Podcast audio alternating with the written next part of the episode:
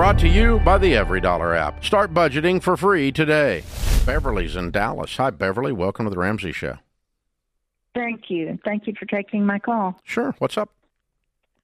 Well, I'm a little bit different than a lot of your callers. I'm 74 years old. And I wish to goodness I'd started listening to you 20 years ago, but I didn't, so I'm starting today. Okay. Um, I have about thirty-two thousand, thirty-one thousand nine hundred fifty-nine dollars and twenty-six cents to be exact Mm-hmm. in uh, credit card debt. Mm-hmm. and I know that I want to get busy and, as you say, gazelle like in paying that off. Mm-hmm. But I also have fifty-seven thousand six hundred twenty-three dollars left on my house. Mm-hmm. Dave, I'm seventy-four and I'm in good health. I want to pay off all this credit card debt, but is it okay if I just continue making payments on my house while I'm still young enough and healthy enough to travel and do things and then pay for it? I mean, Yeah. obviously continue making payments, but you know what I'm saying. Yeah, but the, you know the more stable your last your the, the the sooner your house is paid off, the more stable your last year's will be, Right. and so Um, that's the trade off. Uh, obviously, you need to clean the credit card debt up before we talk about travel. right. Okay, but Right. uh, and do you have any money?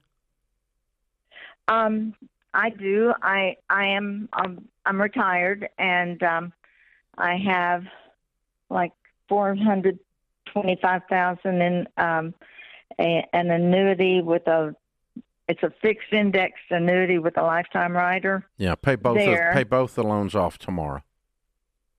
Do what? Pay both the loans off tomorrow Okay. out of that Um, annuity.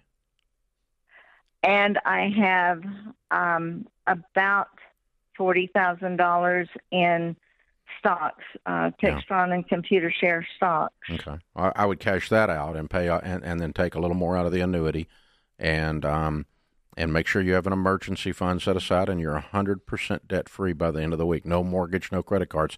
Cut up the credit cards, Beverly. It's time for plastic surgery, not because you're 74, but because you use credit cards.